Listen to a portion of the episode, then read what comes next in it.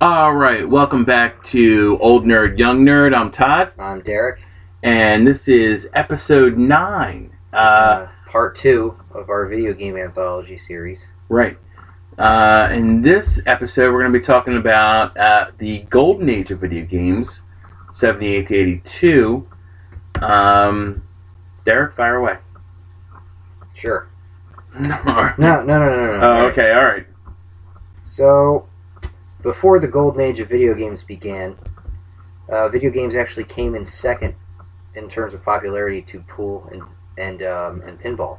Right, and and for a long, and obviously pinball and pool are still around, uh, though obviously not uh, to the degree that they once were. I mean, you, you used to have pool halls. I mean, you still have pool halls, but pool halls used to be huge.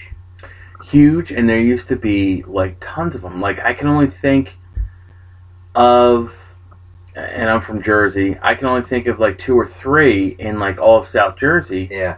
Yeah. Where you know uh, there's Deptford. There's one I think. I don't even know if Somerdale's still open. I mean, Vineland used to have one. I don't know if they still do or not. Yeah, and but that used to be kind of the um, the communal, I, I guess, gaming hall. You would say, right? Um, separate and apart from you know, obviously, you know, physical sports, that type of thing. But yeah, uh, second to pool and pinball, video games obviously came third. Video game arcades, um, but then everything changed with the introduction of Space Invaders. That's correct. And and what I find what I found really interesting, and obviously when we talk about it, you're gonna like know, oh yeah, it's obvious. But Space Invaders introduced a new gaming mechanic that weren't, you know, used in in uh, games before, which was Uh, the enemies shooting at you. enemies shooting at you, and it was based on lives instead of a timer or a score. Ah, like pinball pinball obviously and then we're gonna we're gonna talk about in in, in, uh, in a little bit pinball basically just had whoever had the high score in the machine that was the high score right. um, there was no lives or anything else like I that mean, but yeah, you just played till you, well, you ran out of balls though eventually. yeah I, for as long as you were able to keep the ball going Right.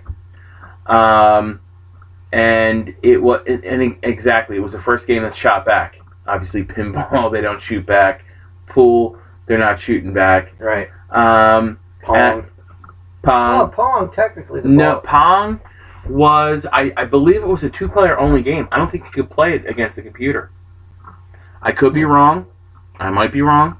I'm not sure if I'm wrong, Often but there's wrong. possibly You're often wrong. often wrong. Oh, now we're doing the Star Trek here. That's a Star Trek Next Generation joke. Uh, some of these might not get. Um, but Space Invaders, um, created by Midway, uh, in '83 sold about 60,000 units, which which was kind of significant. 83. I think. That was was it 83? 79. Seven, oh, you're right. I'm wrong. Get used to hearing 79. I love hearing that. 79. It only happens once in a blue moon. Okay, so you got like another 60 days before that'll happen again. Oh, so that's how blue moons occur once every 60 I days. believe it's every 60 days. Yeah. Could be wrong on that too, but I'm I'm pretty sure I'm more closer to that being the uh, fact. All right. Well, there's our first segue of the of the of the episode. right. Anyway, back back to you, often wrong. All right, Space Invaders. Uh, the, uh, the the next really popular game was Asteroids in 1979. I, Um, I, I've never played Asteroids on a machine, like an arcade machine. I played it on my on my computer when I was a kid. Yeah, and and there's been like tons of iterations in it in terms of you know arcade classics through Xbox and everything And, else, yeah, and I, I've Nintendo always, had it. Like, I, I enjoyed playing it. It's like it was just one of those things that you could just mindlessly get lost into as you're trying just to avoid your little, triangle not getting hit. Like we were talking about off the air, is the second you move away from the middle and start trying to move the ship You're around, dead. you're screwed. You're dead because it uses like I, I guess entropy, like where if you're starting, if you hit the gas, you keep going going because obviously uh, it's space. So as long as there's not a gravitational force to stop you, you're just going to keep going in whatever direction you're going. So then you have to do this Well- whole thing of going the opposite direction, hitting the gas. How do you hit the gas for? Like, you know, a millisecond, half a millisecond. Well, either that or you're reading way too much into it. We just both really sucked at asteroids.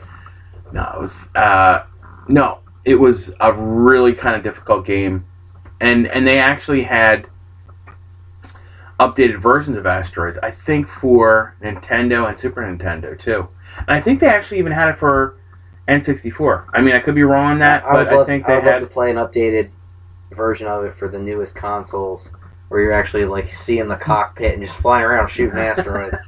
I'm surprised they actually haven't done it yet or made a holiday. they might have, I, but you know, after that whole like Asteroids, seriously, once you hit the gas, it's kind of all over. You're just like on a downward spiral I mean, you know, before you, you know get they're destroyed. making they're making all these movies based on vi- on uh, board games now. So why not make one and video games? Why not make one based off of uh, asteroids? because it would be a long and boring movie. I mean, it really Yeah. well. They Yeah, they kind of made yeah, one. They kind of made one. Yeah, Armageddon. Armageddon and yeah, um, and uh, the other one, uh, Deep Impact. yeah. And that's a whole different conversation. But it was basically the same principle. Yeah. Destroying the asteroid before it destroyed you. Yep. Um. But the uh, one of the, the key features of asteroids was that it had multiple high scores, and we were talking about this, you know, maybe five ten minutes ago, where when on a pinball machine, it would only record the highest score, And- whatever that would be. you. Could not initial it. And you could not initial it. You could not basically make your And stamp is- there. That's what uh, asteroids brought to the table, right? You could you got a score, and if it registered in like the top ten, you could put your initials next to it. Correct. Yeah, you put your initials and everything like that. Yeah. And that actually, and it's kind of interesting because I guess it personalized the the arcade. Well, do you, do you have your initials anywhere, or were your initials ever anywhere? I mean, God, that thirty years ago, probably. You know what really? Oh man! So there's a there was a movie theater um, where I was playing this shooter game at, Right. and I got I don't know how high up the score was, but it was high enough to initial it. And I didn't realize that I walked away. Some other kid went up and put their initials in, like it was their achievement. Bastard. oh, that's even worse. bastard! Then they didn't even do it. No, the kid was like, "Hey, I put my initials in this, but you, hey, congratulations." I was like, "Oh, thanks, jerk." Well, I guess that's what I get for not paying attention. they, um, I remember playing uh, Gauntlet uh, at the bowling alley with my friend, and oh, we would. Gauntlet. Oh, you were you remember that? I have Gauntlet. I have one of the Gauntlet games for the N64. Oh yeah, that's Gauntlet Legacy, I think. Yes. I'm talking about the original Gauntlet. Well, no, which is obviously just another iteration of the same game. Like Right, Gauntlet right. Legacy was just updated graphics. I just, I, the Valkyrie is enjoyed it. about to die. Yeah. I was like, well, it's like you're you're you're engrossed playing the game, and then you're not paying attention to your own health, and you hear you hear that, and you're like, what? I'm about to die. No, no, no, yeah, where's the food? And I just love that, like in a dungeon, there's just like food lying all over the place. You're ba- battling monsters and everything else. They're not eating or anything, but there just happens to be a plate of food right for you. You know what I mean? Like a chicken dinner or something. Let's, segue to modern gaming in a minute with uh, the Elder Scroll series, like uh, Skyrim, where you have food, and as you're in battle with like an orc or whatever, you just pause to eat three apples real quick to get your HP up slightly. yeah. Hold on a second. Hold Hold, on. on. a second. Let me Well, let me eat real quick. Let me, eat real let quick. me eat these ten cheese wheels real quick. Yeah. but um, and we're, and we're basically talking about um, you know how how the gaming uh, the video games kind of changed the the landscape, and you know obviously asteroids was was one of the major ones uh, with you know the whole multiple high scores. Um, then we come to the introduction of you know identifiable characters in a series. It wasn't just uh, you know you're like a little man doing this, that, or the other thing, or or what have you, or you're in a spaceship shooting things. You know, with like asteroids or space invaders. You're talking about the Pac-Mans of the world. The. Pac-Mans, the Miss Pac-Mans, the Donkey Kongs, the Q*berts. And Donkey Kong is what introduced Mario to the world, right? Yeah. The first That was- plumber, that the was- first famous plumber that started it all. So Donkey Kong was the original villain to capture Princess Peach. Or no, it wasn't Princess Peach, right? It was, or it was someone no, else. it was somebody else, and I, I can't remember off the top of my head who it was. Um, that didn't come till the whole obviously Right. Mario series which we will get to. eventually. But yeah, and I mean um, that really did introduce a lot of identifiable characters. A lot of them obviously spawned um, cartoons at the time. Was there a Pac-Man cartoon? There was a Pac-Man cartoon. Got it. of course you did. the Pac-Man cartoon and Miss Pac-Man, Baby Pac-Man. It was all Was there Part a, of the same was there a series. Q*bert cartoon? there was a Cuber cartoon. How about Donkey Kong? There was a Donkey Kong cartoon. Oh, there were several God. Donkey Kong cartoons. There was even Donkey Kong cartoons in your generation. They were like the computer uh, generated ones. Do you remember I- that Donkey Kong Country? Yeah, I didn't watch it though. Yeah, but it was. But th- I mean, they've had Donkey Kong like forever. But I mean, it really um, helped the video game industry to expand. I mean, obviously from merchandising and everything else, where you never had that before. Spaceballs. Merchandising. but I mean, that uh, that really expanded their reach. Uh, Spaceballs, the toilet paper. Spaceballs 2, the search for more money. but I mean that that's really where it came to be, and obviously the different incarnations of the subsequent games throughout the different systems, uh, and it really started, I think, with Pac-Man. Yeah. You know, um, Well, um, I remember there's there's a diner that uh, my family we would go there after church on weekends mhm, back in the day, mhm. and they they had a Pac-Man machine. And oh, mom, mom, can I play Pac-Man? Mom, let me play Pac-Man. Dad, Dad, can I play Pac-Man? and it was such a it was such a simple game. And you know, I'm I'm like six, so I, I suck at Pac-Man, but I just like playing it. Yeah. And they suck you in, and then you get the merchandising. Yeah, pretty much. you know and i think and- and most most games and most movies make more in general on merchandising than anything else just because it can reach a much broader audience from various different kind of um you can have like little pens with pac-mans on it you can have Well- t-shirts with pac-man on and, it well, here's you and, have you know um, I mean, you might stickers. have some, you might have someone that doesn't like Pac-Man the game, but sees Pac-Man the action figure and thinks, "Oh, that's cool." It's probably a guy like you. yeah it's exactly exactly And then, i mean i don't think they actually and then um, you'll get it autographed by the original creator of Pac-Man and stick it on a shelf somewhere. yeah as long as he's not as long as his hands not uh, eaten off you know yeah, throwing it back to Pixels. yeah, exactly. Um, I don't know if they had action figures back then on uh, Pac-Man. Uh, they they did later on, obviously. They may, Um, they may have had Pac-Man the stress ball. yeah, I mean they had they had everything. You know, back in the day, it, it was like, a chew- merchandising. chewy, chewy gummy candy power pellets. They had those. They, They had did? those. Oh They yeah, they actually did. yeah. I was joking. No, they actually did have those because I remember those. Did they have like the cherries and stuff in there too? Yeah, I mean, obviously, you're not the first person to think of, hey, this would make a great gummy collection, the Pac-Man. Oh, sh- mm, you never know. you know, I didn't know um, if they had gummy candy back then. they've had gummies like forever. Well, now I know. Now you know that that's a whole different Remember, conversation. I'm the, uh, I'm the young nerd. I don't know these things prior to 1988. Exactly. It's a five. It's like a five minute podcast, but yeah, they had like a bunch of different candies.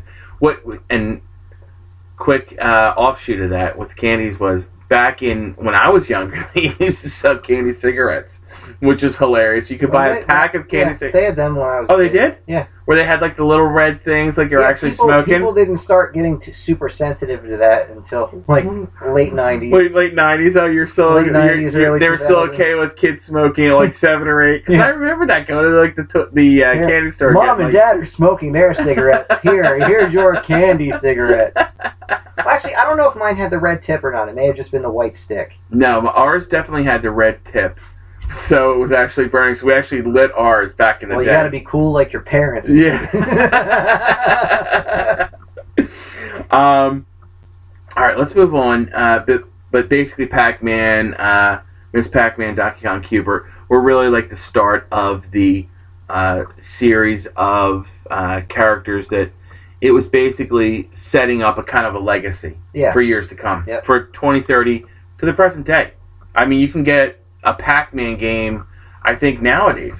I don't think there's a new one for the new systems, but you can get like the anniversary collections and updated I'm ones. sure there's an app for app on your phone you could get. yeah, Uh, Donkey Kong, Donkey Kong has had so many iterations. It's crazy. Yeah. Donkey Kong, Donkey uh, Kong Junior, Donkey Kong Country. Yeah. Uh, Q*bert, I think it's still been, been Q*bert. I don't think they've actually redone. I think they've redone Q*bert from a um, a graphical standpoint, but I don't think they've actually done Q*bert from a, a gaming standpoint. They haven't Well, I changed think it. they changed Q*bert into like this hot blonde chick with swords. Again, pixels Yeah. here. Spoiler alert! Yeah. If you haven't seen Pixels. Yeah. Um, Um, but when we're talking about the golden age, I, I, I started this off by saying video games were second to uh, pool and ping pong. mhm. So in 1978, Pinball. Oh yeah, pinball. I said Yeah. ping pong. Yeah. I got pong in my head. Yeah. Yeah, so in 1978, arcade gaming generated 308 million, Right. and that sounds like a good number. But then you go into 1979, and it shoots up to 968 million. Triples. Literally triples. Yeah, literally in a year. and that sounds like a great number, right? Well, let's go up to 1980. 2.8 billion. Coin op revenue. I mean, that's crazy. You know? Um, but what, what's interesting is the next year, and this was uh, where they actually started looking at different uh, demographics, was the addition of female players, uh, which jumped it to from 2.8 billion to 4.9 billion. Well, and it, it makes sense because this is the year, this is during that time, you, like you said, the memorable characters are coming out. Mm-hmm. So Exactly. you want to play a game with a character you like. Right. Oh, I want to play Pac Man or Miss Pac Man or Donkey Kong or whatever. Yeah, absolutely. And then in you know '82, you know it almost doubles again to 7.7 billion. It's ridiculous.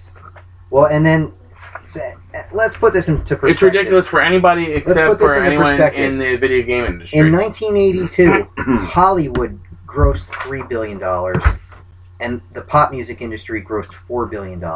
So combined, arcade gaming made $700 million more than they did. yeah, because I think um, it was more interactive. Obviously, Well, yeah. music and films are not interactive, whereas video games became not that they ever weren't interactive, but I mean, like you were saying, but people were more interested in interacting. people who were good at it, you put your, your you put your quarter in and you play Pac-Man for an hour. mm-hmm. Then you put another quarter in, you play for another hour. Right. Well, unless somebody's behind you and has dibs. Right. Um, Or if you go on, you play Donkey Kong for an hour, whatever. and the you, you know, and I think that was part of like the the allure of it too, where you know, like I said, it was more interactive. Where with uh, movies or or music, you're kind of just sitting there. Yeah. You're not you're not a player in the saga, whatever it is. The saga being the film that you're watching or the music that you're listening to. You might in, have some enjoyment from it, but you're not an active participant as you Well, are in and- video games. In, in terms of music, did, did they have like the Walkman yet at this point where you could actually walk and listen to your Yeah, music? I think the Sony Walkman was actually introduced in like the late '70s, early '80s. So you you definitely had that. So you could do you could listen to music while doing slightly more. It's not like you were limited to your bedroom or No, something. and I, I still car. remember those because um, they they were very obviously big and clunky because you were you were dealing with cassette tapes. Right. Um, but then they slowly got smaller. It was like, I think like the original, the Walkmans were originally like, probably like a, a seven by ten mon- monstrosity until they slowly shrank them down to basically being slightly bigger than Well, a cassette tape. I mean that's the crazy thing about technology. I remember, you know, early '90s the the the camera my mom had to take home videos of was like two feet long. Oh my god, yeah. Oh, I totally remember. and now those. and now people just use their phones. phones, yeah. It's like it, it's crazy, and that's kind of one one of the reasons why I got because I use it for videos too, my uh, iPhone, and that's one of the reasons why I got the max in terms of memory. Yeah. Just because I know I'm going to use that versus going out and buying a video ga- uh, video camera or anything Video like that. gun. Video game camera. That's what I was thinking. Video gun. Well, you know what? We're talking about video games. We're talking about shooting people virtually. You know, it's the same principle Well, I- basically. you're shooting video. Why not make a video gun? exactly. Exactly. It's a gun that takes video. It doesn't actually shoot things. Just it shoots video. Shoots video. There's a. but there's a but no, I, I, I but I totally remember you know those huge like monstrosities that you'd have, and like you'd have to switch from like shoulder to shoulder after a while, Depending on how- that. Yeah, their shoulders would get tired. especially if you had like the light on it or something like that. You'd have to like switch back and forth because they had like the little eyepiece that would switch back from left to right depending on how tired your shoulder got. Oh, But I mean, like- that that was a good segue. Yeah, it, it was, and but like it actually, you know, brings up a good point that people wanted to become more involved with their entertainment. Yeah. and I think that's really what it was. Um, Well, with video games, where they were they were moving more away from, you know, just going to con because obviously concerts have been around for hundreds of probably thousands of years, going back to ancient Rome before going to see whatever. yeah. You know what I mean? Um, and it was ne- it was never interactive, Theater. At right? the very least, it was theater. And it was never real. It was never interactive. No, you just sit there and you watch, which is cool. I love going to movies. Yeah, I love going to movies. I love going to the Concerts. theater, Good concerts. stuff. But I, but there was, I guess, there was a, a real push, and it and it showed, I guess, a real paradigm shift where people wanted to be more involved in their Well, I mean- entertainment. How many times have you just sat in front of your TV and played video games for like eight straight hours? More times than I can count, Right. especially in high school. I mean, like I remember Ghouls and Ghosts or Ghosts and Goblins, and I- you know, I just would- trying to go. You know, I I, remember switching up because I remember switching off with my friends. You know, because you were going eight nine hours, Yeah. and you'd be like, "All right, I'm getting tired. I can't, you know, you know, jump over any more uh, graveyards or anything like that. Here, switch off." Well, I, I and and there's a paradigm shift later on, but we'll get to that in a couple of a couple of later um, episodes of the series, um, which I think are kind of critical. But let's just talk about, I guess, well, what we're talking so about now. We're, we're going back to the, the popularity thing. As the arcades began to get more popular, people enjoy interacting and playing games. You, they start facing overcrowding. You need more of them.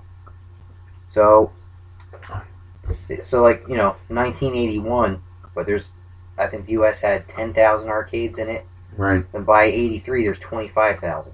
right. For And- and- for two years, more than dealing- doubled. And they're still dealing, and with, and they're all still full. Mm-hmm. Hence the you know 7.7 billion dollar. and I think, and and that's a good point too because I think that also um, was the impetus for uh, home gaming systems because, like we were talking about before, when you're putting a quarter up, depending on how good the dude is before you, you could be sitting there for 45 minutes to an hour waiting for him to well, and, finish up. I mean, and he- here's the thing: home gaming systems were, back then, I'm sure, were fun. Like I said, I haven't really played them, so I don't know. Mm-hmm. But they're also expensive. An arcade, a quarter. The Atari 2300, two hundred dollars. 2600. Tw- oh, right. Wow. Sorry, 26. Sorry, sorry. Oh my god. Well, I was A gonna. lot of work to be done here. A lot of work to be How, done how here. much? How much was a game back then? 50 bucks. It, it was 50 bucks back then. It was still 50. It was still 50 bucks. And, and that's what I think is crazy. Because I remember going to Clover, and you probably don't even remember Clover. No, never heard of it. But it was it was like the um, the more uh, conventional store for Strawbridge and Clothier. Have you heard of them? no. Yeah. Which was uh, mainly like a Philly, uh, Delaware Valley uh, retailer c- comparable to Macy's. Okay. So Strawbridge and Clothier had this sort of Target-esque store called Clover, and Clover was right in Blackwood. It's it's uh, now it's like a storage facility in uh, on uh, makes your heart- Blackbird's Pike. Does that make your heart hurt a little? It does. It does because I love that place because I used to get video games there. I used to get my Star Wars figures there. I loved So Clover. back in the day, the Atari 2600 games were still 50 bucks. About fifty bucks. So now would they be like 150 bucks a game for the Atari? I don't know. That's what I find amazing because I still remember them. Where like for Christmas we would get maybe one or two games because that was a lot of money back in the seventies and I early mean, eighties. And now Xbox One, PS4 games are 69.99 brand new, and that's not even the complete game. They have DLC. Yeah, yeah, yeah, and that's that's crazy too. But I don't think that's such a huge jump from even like the Xbox and uh, you know the I know. Xbox iterations I because mean, I, for the I most guess part, I guess fifty dollars was the standard price for like thirty years. Because I mean, the the sixty nine ninety thing is a fairly recent thing within the last five years. Usually forty nine ninety nine, Right. or you know, fifty bucks, whatever you want to say, has been the standard. But the, the other thing too with with today, and I don't want to I don't want to jump to forward too much, but the other thing with today, which we didn't have back then, was we couldn't buy, for the most part, um, used games, whereas you can now. Ah, yeah, You know what I mean? Like you wait if you can wait like three four weeks, you can get it for fifty bucks. right. You know what I mean? Or if you're like me and you wait three four months, you can get it for thirty bucks. Right, exactly. but they didn't have that back then, and I still remember uh, them always being fifty bucks. So it was like, uh, and and and it's actually good that you brought this up because that was kind of like the downward spiral back in like the mid '80s, where you know everything was going downhill because um, there were third-party manufacturers that were putting out games for like 25 30 dollars whatever there was no kind of They weren't like official. quality controlled or anything else like that. Well, at, at this point, we're we're we're talking like 19, 1983 era, right? Right, So you have the ColecoVision out, and you have the second Atari out, right? right. Um, let, let's backtrack because I'm I'm I'm jumping ahead and I shouldn't be. Uh, let's backtrack to obviously the second generation consoles, which were from 76 to 82, really. Before before we do that, real Okay, quick. yeah. Um. So the price of an Atari game, fifty bucks. The Right. console, two hundred. So two hundred and fifty dollars right there versus twenty five cents to play a single. You know, you're spending two fifty to play a game versus twenty five cents. But And obviously, here's you, and you here's and you know what? I love that you brought that up because here's the argument as an eight year old that I always would argue with with my parents. I said, "But mom and dad, yes, we have to spend fifty dollars on this now, but I can play it as many times as I want." right. With the arcade, and and honestly, it was it was kind of my home. in the safety of my home where I don't have to worry about getting murdered or stolen. Yeah, exactly. Versus going to the arcade where You have uh, to you might wait. yeah, you have to wait. You and you might. I think you ultimately you might spend more if you're constantly going there and everything else, and if you're getting like you know food and everything else. Yeah. Um, I think it was a real argument, much to my credit, Yeah. where I basically said I think we'd save more money Eight year if old we logic. just Eight year old pulling out that adult logic. yeah pulling out that adult logic, saying you know what. I think we would actually save more money by spending fifty dollars on Mom- Pac-Man versus you giving here- me Here's my pie chart of why it's it's actually better to. Yeah, never did a pie $50 now. chart. Never did a pie chart. But I think the whole safety thing was more of an issue with my parents than, you know, you know what, we might save extra 10 $15 from giving them every week just to go down to the local arcade playing this game or that game. Um, but I think that was, in all honesty, uh, you know, an argument for the majority of, of people who are buying these Well, systems. Points to you for a, a completely not just valid but really good argument.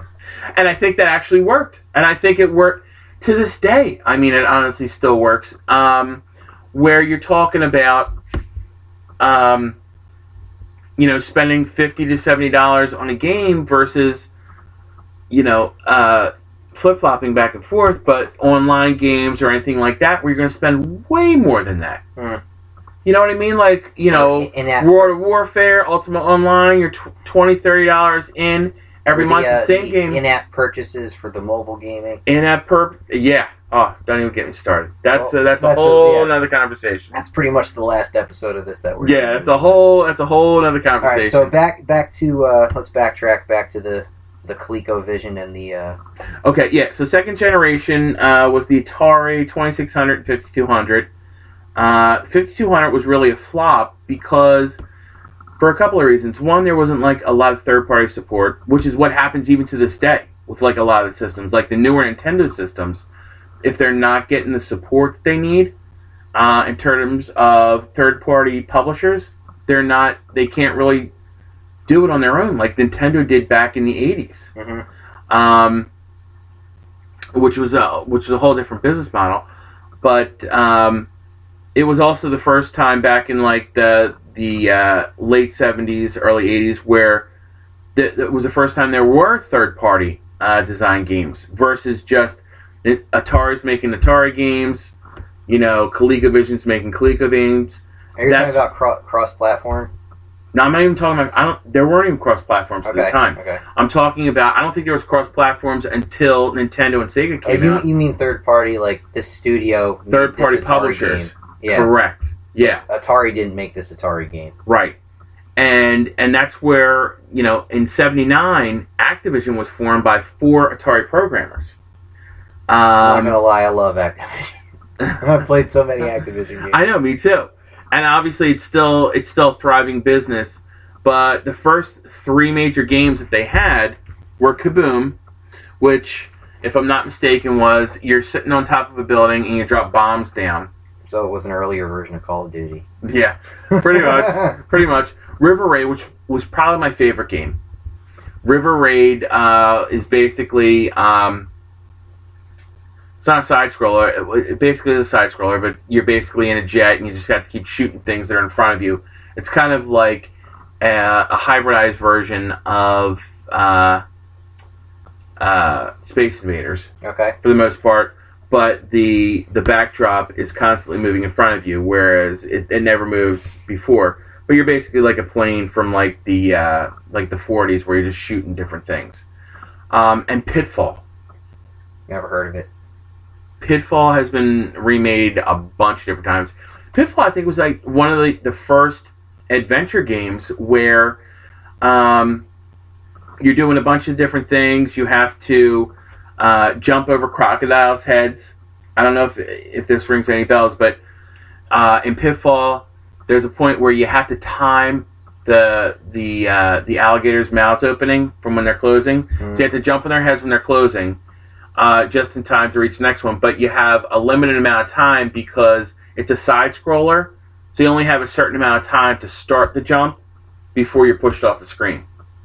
Then there's with Pitfall 2, you have to jump on vines to swing over like tar pits and everything else. So it was something different other than obviously like the Pong type of methodology or the racing type of game. Right. Uh, but it was it was a hugely popular popular game, and and they did really well in '79. Um, you know, with those games, 81, 82, uh, with uh, Kaboom, River Raid, Pitfall, um, and then another group, and this one you probably haven't heard of because I don't even think they're around anymore, was Imagic, who was uh, from another uh, group of Atari programmers that did Demon Attack in '82 and Atlantis in '82. Well, Basically- Yeah, I mean, basically both shooters. Got Demon Attack right there, Oh, there you go. still in original packaging. Um, but Listen to you. So proud. yes, I am. Pass my back. Pass myself in the back. Pat your Um, but they were basically, essentially, both shooters. I mean, in the same vein as River Raid or Space Invaders. It was just an upgraded version of, of both those games. Okay. with different different characters and everything else So like that. l- let me ask you this: Were you at this point? Were you an Atari 5200 fan or a ColecoVision? I fan? never, I never had 5200. No. I never had the 5200. I played it with my my friends that did have the 5200. Um, and basically, the 5200 was a um, a spruced up version of the 2600. And spruced by spruced up, I mean better graphics and everything else. They basically took and you could play 2600 games on 5200 systems, but not vice versa. They Right, weren't, right. you know what I mean? They were backward compa- backwards, Backwards com- compatible. yeah, but they had flashier graphics, but it wasn't really um, a hugely popular system just because there wasn't a lot of publishers that, that basically wanted to spruce up their existing games. And that's all it really was. 5200 had some original gaming, but not enough to where people were like, they've already spent $200 or whatever on the Atari 2600 they're not going to spend another three hundred dollars back in like the late seventies, early eighties on a fifty two hundred for games that are mostly twenty six hundred games. Right. You know, it's kind of like it was kind of like the difference between DVD and Blu-ray, if that makes sense. Um, They both played the same movies. Blu-ray might play them a little bit better and a little bit crisper, Yeah. but it's still essentially the same game. Right. But you can't. Obviously, you can tell a difference if you watch the same movie between the two different. Uh, Right, but instead of paying, Formats. instead of paying ten more dollars for a Blu-ray over a DVD and a hundred more dollars for a Blu-ray player over a DVD player, right. You're spending another couple hundred dollars on a whole new system right? for just maybe to play like the same old games. just to play the same exact games. You know, So you got a ColecoVision then. I had a ColecoVision, and um, which is probably,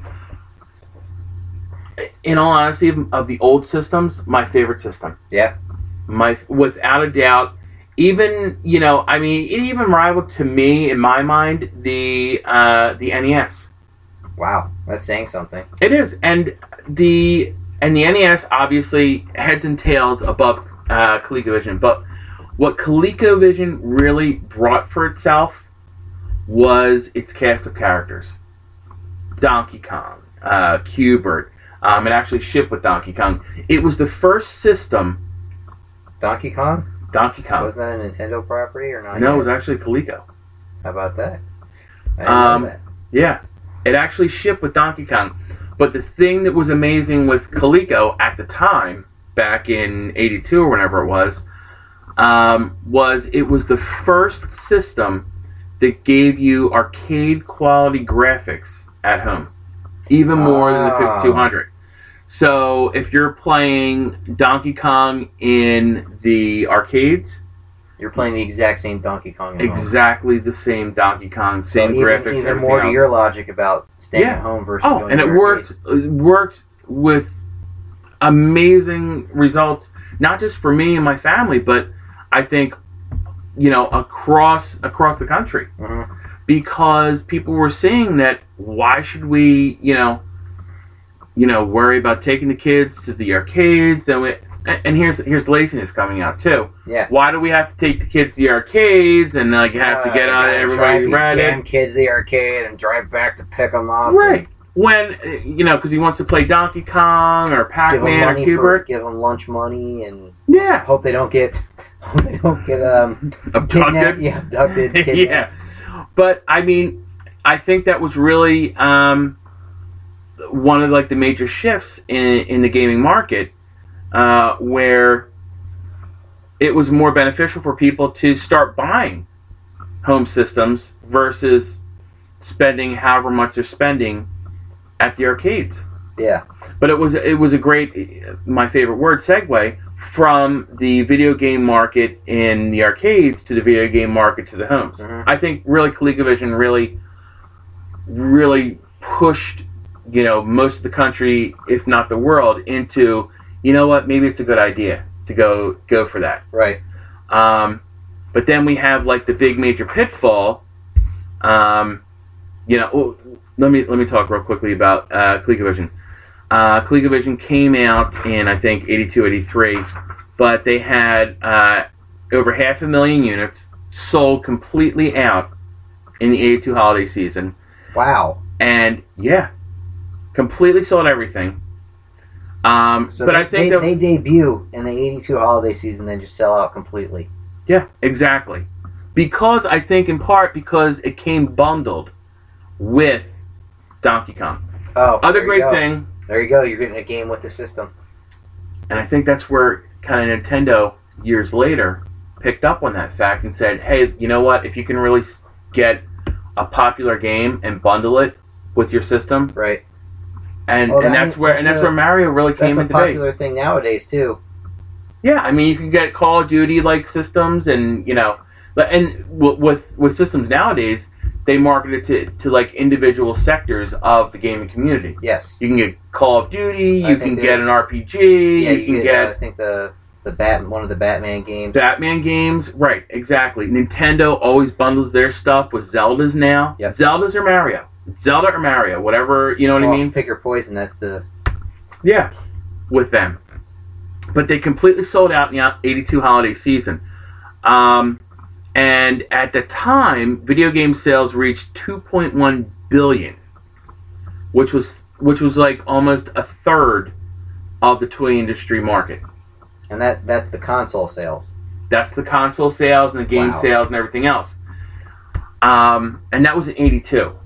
Now, what happened was because you have these two big popular systems, So so hold on. So that they they did how much? Two point five. 2.1 Two billion, So billion in '82. so between that and the arcades, that's that's almost ten billion combined. Just Right. For gaming.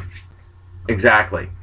And you know, you have these two popular systems. Let's kind of forget about the 5200 because it never really, you know, got off the platform. I sure already forgot about it since I never. but you really knew basically have the 2600 and you have ColecoVision. Mhm. Now, what happened was in '83 uh, was uh, the collapse of the whole video game market, and that was basically because um, there were no kind of safeguards in place because anyone and anyone who could write code was making a video game Oh, you're talking about the third party people. third party people uh, just make just throwing anything any crap you know literally and figuratively and everything in between on the market where people didn't really know what they're buying oh it was a great box you know what i mean great cover art Mhm. but like the you know the gameplay was like non-existent and the kind of like the poster child the you know the um, of the whole collapse was the et game Now, the only thing I, I I've heard about this game, I know it's infamous for being terrible, hmm but I don't know why. So explain this to me. All right, so I, I personally kind of loved ET the the ET game Well, you're the, only you're because the biggest ET fan I know. I know, I, and that's the only reason why I like the game. Senti- Basically- purely sentimental value. Purely, purely, purely sentimental value. Because here's what you had to Do you have. ET over there somewhere? Yeah, I do. No, I have it in a box. Ah, Um, but I do have ET. I think I have like two or three copies of it. of course you do. Well, I only have one? Exactly. When you can have One, one for each of your Ataris. Exactly. But um, the the premise of the ET game was uh, just like the movie. You had to get home. hmm and I think there was like four or six parts where you had to, um, four or six parts of your speak and spell and everything else you had to assemble to call the spaceship to come pick you up. And um, what it basically was is there were different pits and everything. You'd have to go and search down the pit. You'd have to carry it up. If an agent came and touched you, you would automatically lose all the parts. So say you have like four to six parts that you have, you have like three of them, and you ha- you need like one or two more. If as you're levitating up, because you levitate out of these pits, because you have to go into these pits to find these pieces, and you have to assemble these these uh, these parts. If an agent, and it was basically like a little guy who's like in like a little black cloak and had like a little black hat on and everything like that. If he so much as touched you, you lost everything. You start from the beginning. You're taken to jail, and Elliot has to get you out. So then the whole thing starts all over again. Oh, how many rage quit did this bring about? I don't know. Like I no no no. I I finished the game, but it's just it was just monotonous because after Well, I'm saying, like, you have five out of your six parts done. You're levitating up out of that last pit. Touch. Back to the beginning. yeah Son of. yeah. I mean that's what it was. I mean I, you know, and and here's the whole thing. Like after you like got the spaceship to to uh, rescue you, it would just start all over again. It wasn't like once you knew the pattern, and, and here's the, here's part of the problem. Once you knew the pattern of where you had to go, and they would just randomly, and even like you can only, no computer program is truly random. Mhm. Once you know the sequence of how it goes, you know, okay, and and I'm just going to make this up. Pit A, you find part one. Pit B, you find part two. Blah blah blah. Okay, the next time, Pit B has part part three. Blah blah blah. Whatever. Once you know that cycle, and once you know where the agents are coming from, it's an easy game to beat. Like ridiculously easy. Ridiculously easy because you know where it's coming. You know how long it takes you to levitate. So a very minim, minimal to no replay value. No, there was none whatsoever. Okay. I mean, because literally all it did was once the once the ship came to pick you up, it would just start all over again. wow. There was there was like no replay value whatsoever. Um, obviously, in in you know later games, they took they uh, you know changed up a bit by making it a little bit harder, making it a little bit faster. You know what I mean? Like Mhm. what with I mean, Ninja Gaiden, perfect example, like Ninja Gaiden Black and all that, where they just made you know your enemies get a hundred more hit points, you know, hit you know their attack, whatever. With with ET, it was the same, maybe ten minutes. In, in all honesty, because I still remember playing it over and over again. Ten minutes repeatedly cycled over and over again. Oh, so you could you could beat the game in ten minutes. Yeah. Yeah, didn't what a take waste of fifty bucks. Yeah, but you know, I liked it, and it was kind of hokey, but I liked it. But that was kind of like the beginning of the end So, for Crap, Atari. crap games like that crashed the uh, the Crap games like that. I mean, that was actually um, produced by Atari. That and that, you know, Atari likes to say, oh, all these third-party vendors, and there were, there were a lot. Um, where you could buy uh, an Atari game by different manufacturers. There's probably hundreds of, the, and uh, there's probably an exact number. I, I didn't look it up, but I should have. Of how many actual Atari games there are, but there were, you know, literally, you know, probably hundreds of different, not not hundreds, but you know, 50 or 60 different developers that were just putting out anything, and the the artwork on the box is not necessarily the game you're going to be playing. You know what I mean?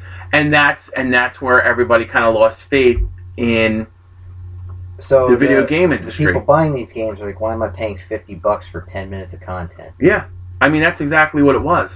Or why am I paying fifty bucks for doing the same thing repeatedly over and over again? Right. You know, where it was there was almost no difference whatsoever. There was one, there was like a digging game where you would dig and you would have to um, uh, basically trap aliens in a hole, and then you would just go on the next. Now, certain res- repetitive gameplay makes sense. Pac-Man, even with Pac-Man, after a certain point, everything gets faster Mm-hmm. everything like the speed just speeds up. But a lot of the games, it was just the same game over and over again every ten minutes. And I mean, I I think it's kind of inconceivable to kids nowadays to that that was fun or anything else. Well, You know? I mean, with video games now, it, it's kind of the same thing where you replay a level over and over again. You know where to expect certain things. You know where certain things are. right. But But here's the difference. Here's you the have- you difference have between that. difficulty settings now too. You have difficulty settings, and the game is not beaten in ten minutes. The game is not beaten in fifteen And minutes. Your average game takes probably four hours, If that, I mean, or, or more, or depending I mean, depending on what you're RP doing. Your average RPG it takes twenty to thirty.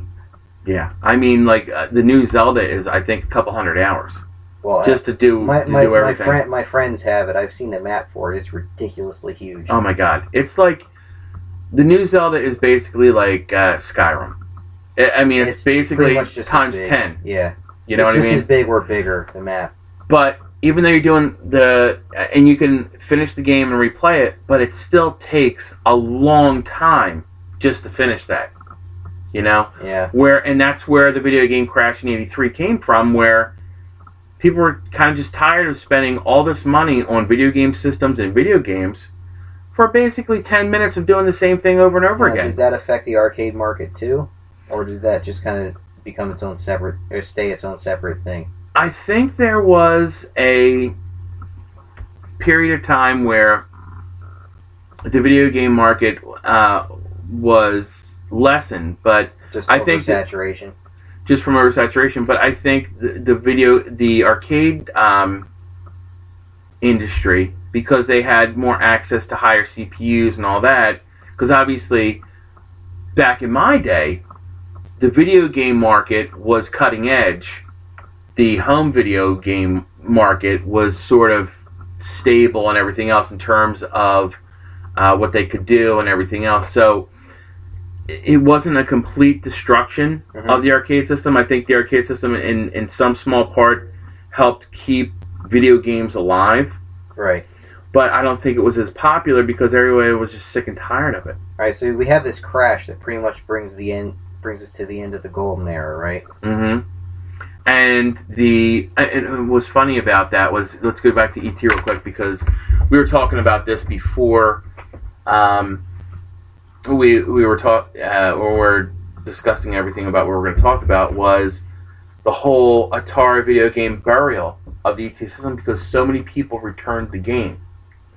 There was such a dearth of just excess product because they thought when it came out, it came out the same time, just like nowadays, or you know, when a movie was coming out, it was released with the movie. Mhm. So of course everybody's going to buy it because they want to play the, the video game of the movie. Right, but it's nothing like the movie. Nothing like the movie. They had they had hundreds of thousands of units that were never sold, and they Wow. literally buried them out in I think I think it was Arizona or New Mexico or um, all. And somewhere you said this, this was Nevada. Produced and ma- manufactured by Atari, hmm so they lost their ass on this. Yeah, Like they lost a ton of money. they lost a lot, and that's and that really hurt them for the, the longest time. I think the the first Atari system, um, since the 2600 popularity, was like the Lynx and the Jaguar, which was probably 10 to 15 years later. Wasn't there? Wasn't there a seven? Uh, one that began with a seven. Oh, 7800. Yeah, I think that was kind of like their swan song when all this was going on. third generation Swan song. Yeah, before before the next generation came out. Okay. Um, but yeah, I mean, the kind of like the effects of that whole video game crash was um, obviously we're, we're going into your your generation now with the introduction of who The Nintendo, the NES. right, and one of like the major issues with the NES was um, they strictly oversaw game value, and it, you still see it on like the boxes if you ever look at Yeah, I it, say- seal approval. Like you, um, you said this crash happened in '83. I know the NES came out in '83. So it came out after the crash. It came out after the crash. I think it came out. I thought the the NES came out in 84, 85. I think it came out in 85. Well, we're going to be talking more in depth about that in the next episode. Anyway. Right, and what? Yeah, we'll definitely get into that. But but the the whole issue with this was this was kind of like really the death of this second generation console system Yeah. was just releasing crap product, and and that's kind of where Nintendo basically took the ball and ran with it. I mean, of, of all the games that I've ever bought, I've only bought one. I was at a GameStop. I bought a game where the guy was like, "You really don't want to buy this game." Eh, whatever. I returned it the next day for full credit. Yeah. And that, that's that's one out of the you know the dozens and dozens of games I've had. Over And they got, and I think they got that. way- I mean, they were way more strict in the beginning, because I, I even remember like it was there was hardly any. I mean, compared to how now it is nowadays, where they still they kind of relaxed like their um their restrictions on things, not just Nintendo, but Se- uh, Sega, Sony, and Xbox, where there's a lot more product out there. Um, they haven't completely like let let the let the reins free Mhm. but they're they're really close. You know, because I bought there was a couple of games two or three years into the NES where it was like, what did I pay for? Yeah. And I and again I paid fifty bucks for it. Right. You know, where I'm thinking, what did you know? I mean that that's one I. One reason why I don't buy new games. I even if it's a game I really want, part of a series I really like. A, it's the price because you know, seventy bucks, eighty bucks, whatever. But B, it's you don't know what you're getting, Yeah, so you don't want to spend eighty bucks on this. the only games I and and I'm kind of like almost there, ninety nine percent of the way with you. The only games I actually even spend any money on now at launch date are Zelda games because they have like kind of like the um the premium kind of things where you get it like if you pre-order it you get this that or the other thing. Well, I mean, and I'm and I'm Zel- like a huge Zelda's Zelda a, fan. Zelda's a protected franchise. Nintendo's going to put hundred percent effort into Zelda all the time. True, but I mean like They're uh, no, but I completely they're agree never going to make a crap game for Zelda. Yeah. that would ruin them. No, it, totally. And but but I completely agree with you. I don't like touch any games nowadays until it's a couple months in. Mhm. You know, and I know, and I talk to people because I remember. You know, I remember when there were such crap games because I think there's uh, like seven or eight hundred games for the NES now, and probably two or three of them, two or three hundred of them, are Pure garbage. Pure your yeah, exactly. You know, um, but that kind of like ends our second second gen, second gen, third gen, Second. second gen. This this episode is lo- went longer than I thought it would. I told him. I told him, ladies and gentlemen. He's like, "This is gonna be like 30 minutes, Todd, and we're gonna be done." I'm like, "Dude, there's a lot to talk about. well, our, and seg- there was a lot segues about. helped. segues help, uh, but they were, you know, they were instrumental. Yeah. I, I think. I mean, and, and they were um. They were on point this time. exactly. Um, anything else to say, Derek? Yeah. All right. Well, um, just remember, normal is new, new boring, and Be be nerdy. nerdy. Thanks for Thank joining you. us.